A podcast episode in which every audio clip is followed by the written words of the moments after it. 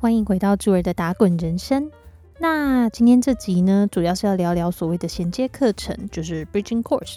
那这段时间呢，谢谢大家的耐心等待。嗯，我花了几集的时间讲了这整个转证照的流程，但说真的哈，这中间还是有很多东西是我没有办法去涵盖到的。再加上每个人的路都不太一样，我在这边分享我的路，让大家参考看看，就希望对想要到加拿大的发展的朋友们，多少会有一些帮助。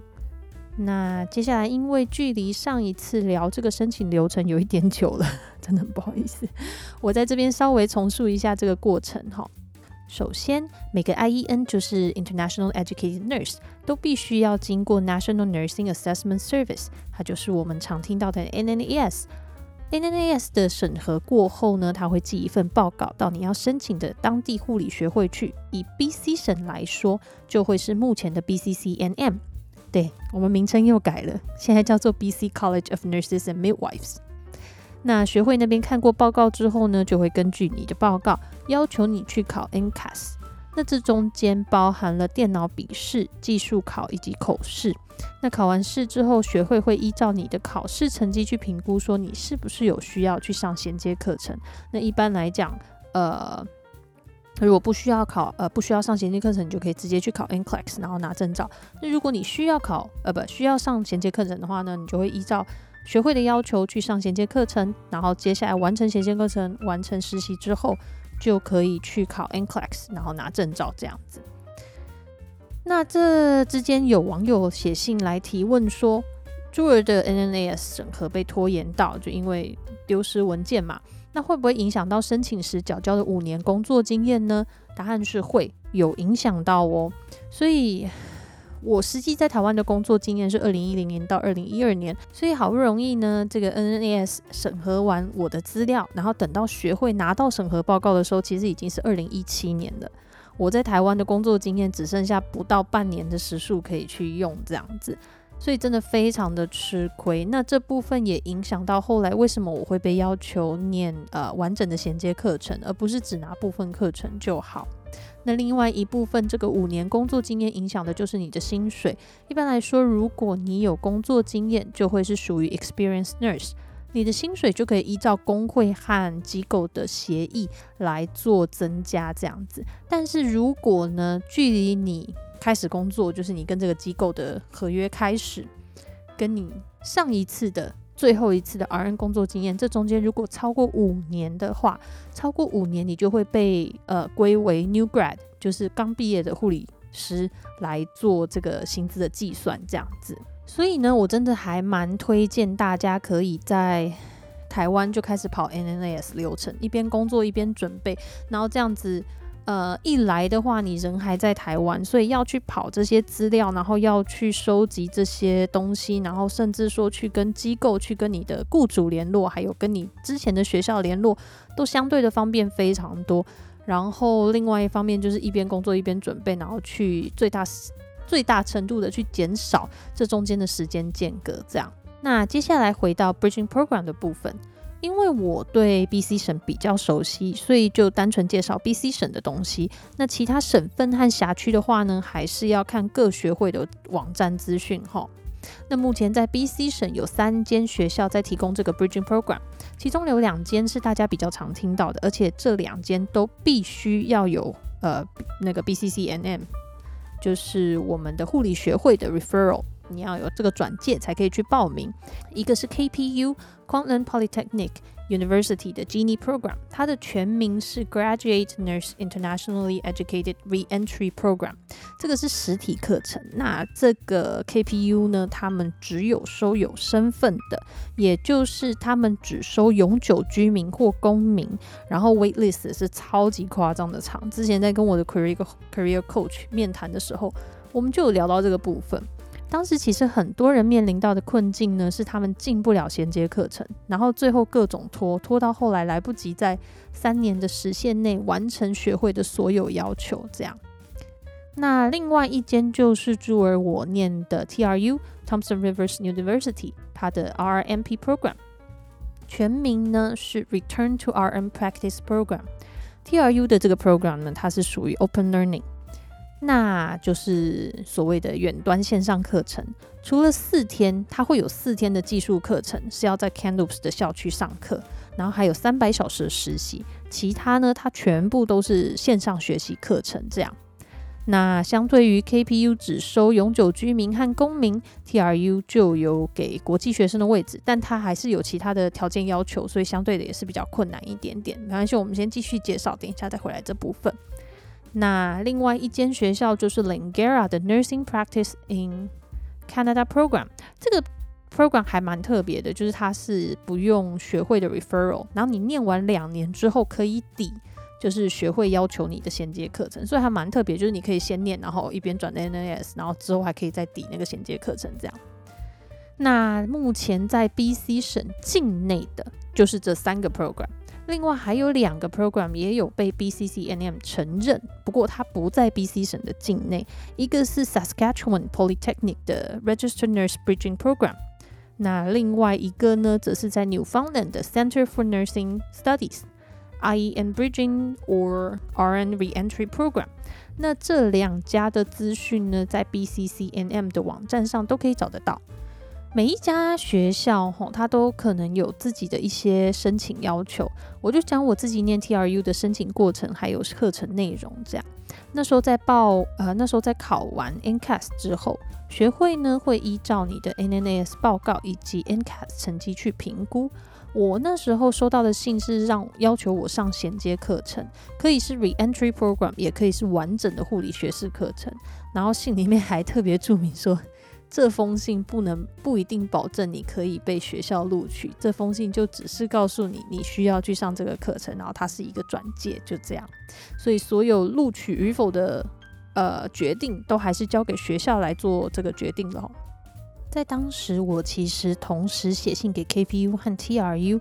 不过我二零一八年十月底去问那个时候的 KPU 等待名单，已经差不多要到一到两年哈，真的很夸张。然后 TRU 刚好就有最后一两个位置可以让我挤进去，所以当下我就决定要申请 TRU。那 TRU 的入学条件呢，包含了一些，就是包含我们刚刚前面说到要有学会的转介信，然后还要有 NCAS 的一个报告。那这一个我在上一集里面曾经有提到过，说它报告里面会依照你的表现分为三种程度，第一个就是 consistent，然后中间的是 emergent，最后一个就是 undemonstrated。所以 consistent 就是有完整而且一致的呈现出能力、技术或行为。那最糟糕的就是 undemonstrated，这代表他们没有在考试中看到你有表现出对这个项目的理解。那中间的 emergent 呢，就是他们有看到你做出相关的行动，但可能有哪些地方他们不满意，或者是觉得需要再做进一步的评估。那回到 T R U R N P 的入学要求，你的 NCAS 评估里面十五个项目必须要有三十 percent 以上，我算了一下是四点五这样子，所以我的理解是十五个项目里面至少要有五个以上是在 emergent 或者是 consistent 的这个程度这样子，而且。那个的 safety 的 assessment，还有 therapeutic communication competencies，这三个项目不可以是 undemonstrated 哦。那另外还需要你的大学专科学历证明，这个是需要有机构认证过的，所以在 TRU 的网站上面也会有解释。我记得我那时候是请台湾的学校以公文代寄出到 BCIT 的那个机构去让他们认证，然后他们认证完之后会再直接寄到 TRU 过去这样子。那还有一个比较重要的就是你的工作经验，你必须要提供你 RN 的工作经验。所以就像我就有提供当初在台湾的工作证明，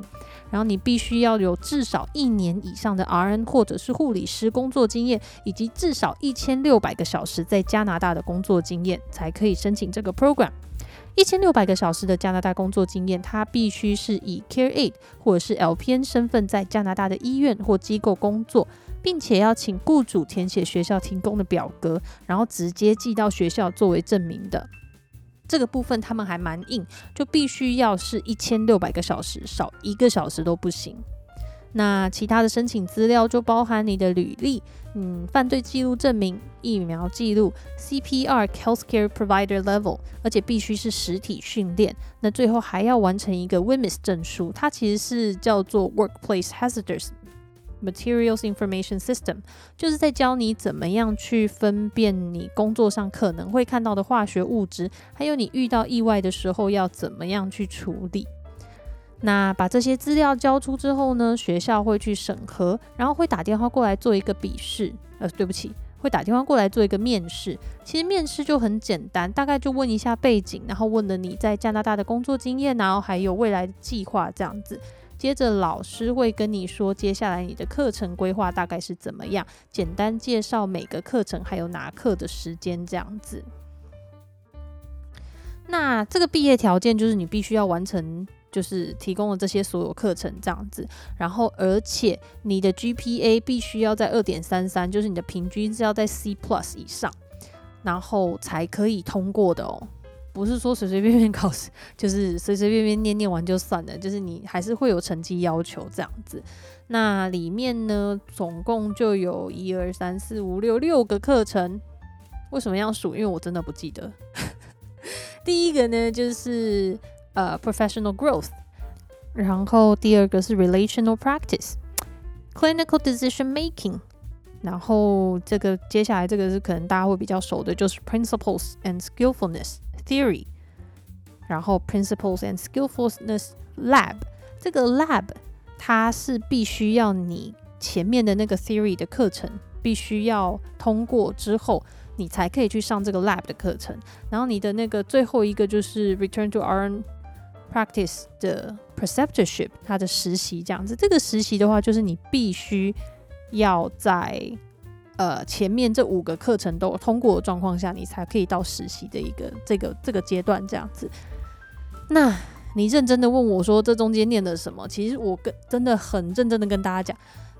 嗯，没有像大家想的一般，就是 nursing program，就是一般护理课程这样子，就是上这么多。知识性的东西，它比较更多的是针对，嗯，学会的一些对你一个所谓 professional，对你一个专业素养的一个分析这样子。所以我们常常会写很多报告，去分析说我在这样的状况之下，我会用什么样的专业素养来去面对这样的状况，然后根据所谓的专业素养，我必须要在这个这个情境下做出什么样的反应。那甚至有时候我们会去研究研究到很多包含 social media 上面，呃，我们该以以什么样的角度，我们该以什么样的专业态度来去面对，然后我们应该呈现出怎么样的一个专业面向，这样子，所以蛮多都是在探讨这一类的东西。那除了 principles and skillful skillfulness 的 theory，它的这一个里面就比较多。呃，护理知识跟技术性的东西这样子，那其他这几其他的就是前面那三个 professional growth，然后 relational practice，还有 clinical decision making，这三个其实都是算比较是概念性的东西，就是呃做决策啊，然后还有有就是领导啊，然后还有关系的一些分析，然后包含就是一些沟通技巧上的东西。这样相较之下，我就觉得 lab 还蛮好玩的，就是它会有四天的课程是在 Canloops 的校区上课，然后呃，就是这整个 program 就只有这四天会是实体课程，然后在这个技术课里面呢，会带你走过一些比较常见的。一些护理技术，就是可能在内外科都会看到的一些护理技术，这样子。那包含了呃 chest tube，包含了 on IV on Foley，然后还有 central line，然后还有呃，比如说 on 呃，我刚刚讲过 on IV 了，就是类似像这样的一些技术，然后就是我们会花四天的时间去整个走过一遍这样子。然后其实技术课程之后。那个学校就会开始准备帮你安排你的实习课程。那实习课程这部分跟台湾比较不一样的是，说我印象中以前在台湾是呃选习，因为我们这这部分都讲选习。以前在台湾的时候选习啊，是学校会给我们就是很一个一个名单，就是所有的单位的名单。那当然我们以前选习都是在林口长庚啊，那就会有一个名单这样子，然后我们所有人就会抽签。抽签上台去，就是抽签决定顺位，然后上台去选择你想要去的单位这样子。那这边的就比较不一样，就是你不是说在现有的名单里面去选择你要去的单位，而是你自己提供你想要去的地方，让学校去联络这样子。所以像我那时候，我就开始到处去问说。有没有什么？有没有哪些地方是大家推荐的可以实习啊？因为其实我真的对这部分还没有到这么的熟悉，所以我那时候也是问了一下，就是板上的一些朋友，然后社团里面的一些朋友这样子。那真的就也很幸运，那时候有一个学姐就是提供给我一个很好的单位，就是我现在在工作的这个安宁单位这样子。然后最后也很幸运的，就是第一志愿，然后就他们也愿意接受我这样子，就到这个地方去实习。那现在现阶段，因为疫情的影响，所以呢，我知道的是，不管是技术课程还是呃选习课程，其实都被疫情的影响非常大。因为只要这个单位有 COVID outbreak，它只要有 outbreak，它只要有疫情出现。他就是完全不能接学生，然后学生的话，包含医学生也是这样子哦。只要有 COVID，这个病人是有 COVID 的，或者是他在 pending，他是怀疑有 COVID 的，基本上身为学生都不能碰。所以其实他很麻烦，因为尤其是在加拿大社区传染这么严重的状况下，他其实真的会造成很多人没有办法实习，然后。我有听到一些状况，也是，就比如说有些人好不容易确认了实习单位，结果单位出现了 outbreak，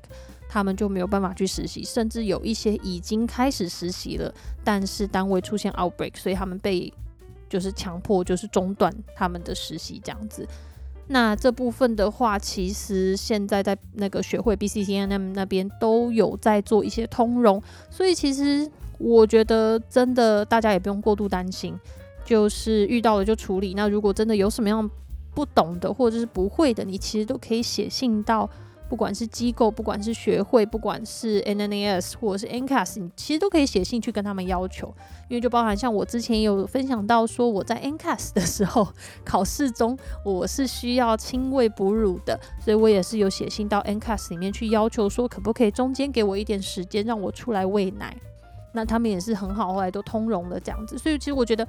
嗯，都还不错，就是大家要记得努力为自己发声，然后记得要自己提出自己的需求，这样子，他们其实都还不错，都还是可以配合的。那这样整体分享完呢，其实我现在回头再去看，真的说真的，如果大家要来到 BC 做转证照的这个动作的话，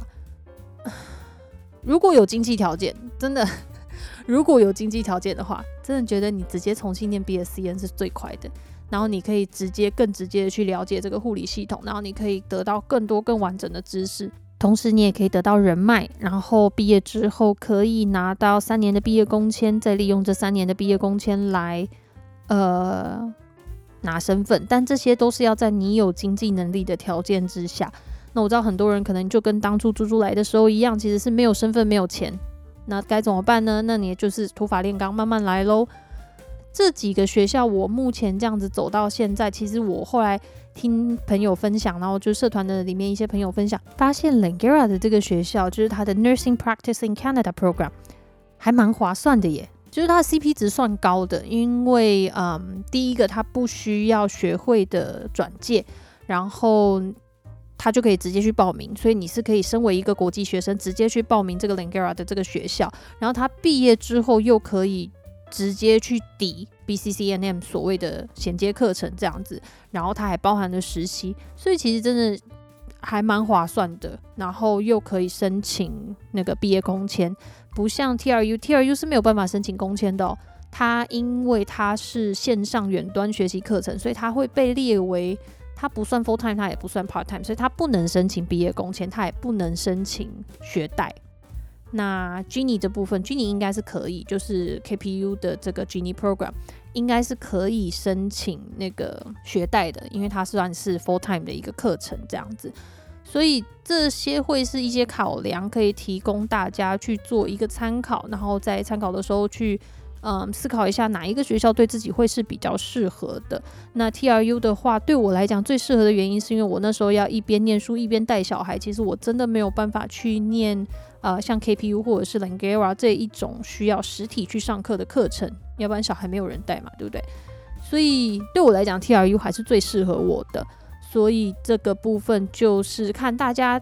自己的需求还有考量了。那在念完衔接课程之后，并且完成实习，你接下来呢就可以把你的毕业成绩单寄给学会。那学会接下来呢就会审核说你是不是已经有资格可以去考 NCLEX。如果你已经符合资格可以考 NCLEX，那接下来呢就可以申请直接申请考试，然后呃 Pearson View 那边就会寄。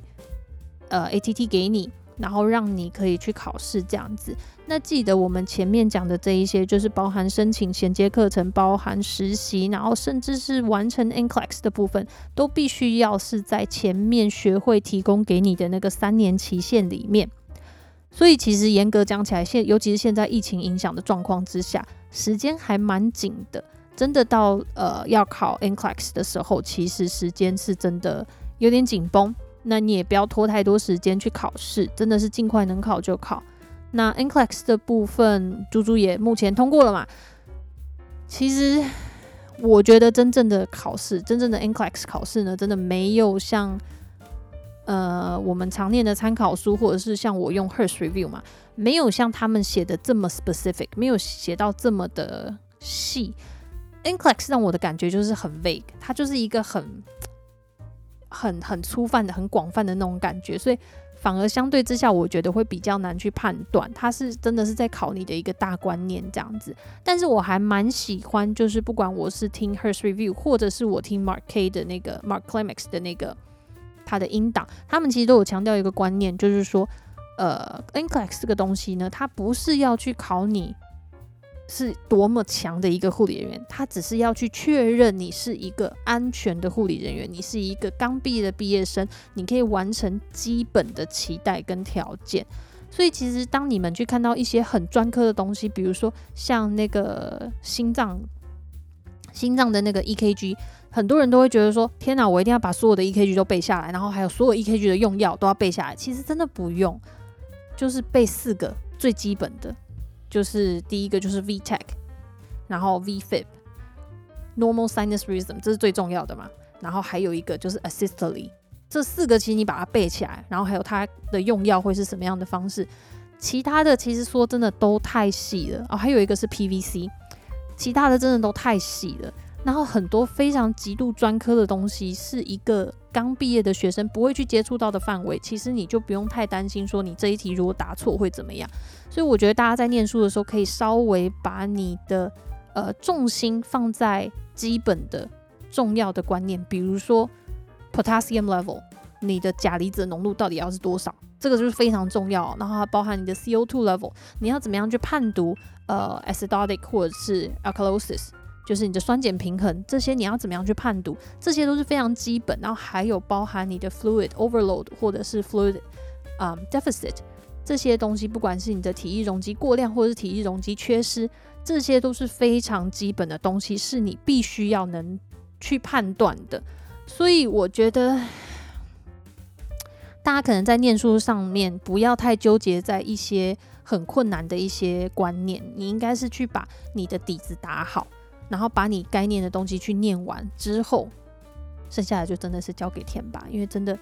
我目前听到大家很多人考试的内容都不太一样。像我，我念了一堆内外科，但其实我考试的内容超级多精神科的，真的就是考到我一个很崩溃。因为我精神科真的没有很强，我真的还有点怕精神科。虽然我自己本身很爱心理学，但我真的还蛮怕心精神科的这样子。然后我也蛮多呃 newborn 的东西，可是我。完全没有心电图，我也没有之前人家说什么肺肺心音啊什么的，我这些都没有看到。然后我的内外科的那个内容也真的蛮少的，所以我觉得真的每个人的状况真的都不太一样。那记得考试前 放宽心，然后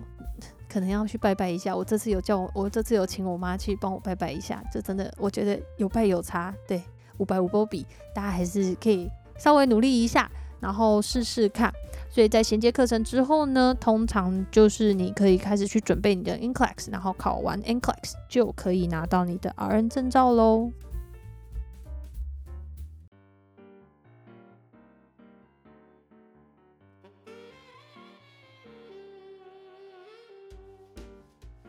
那今天的分享差不多到这边，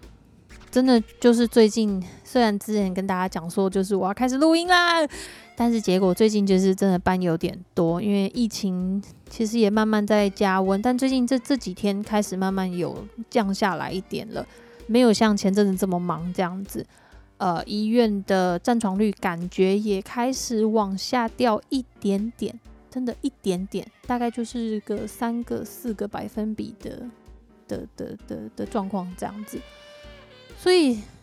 最近就在家的时间，可以在家录音的时间就相对的少很多。然后再加上猪儿又大部分接的是大夜班，所以有时候，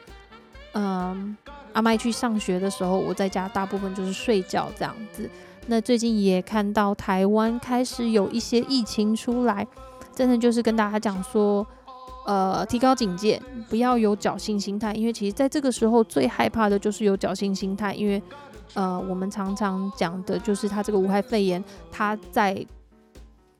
感染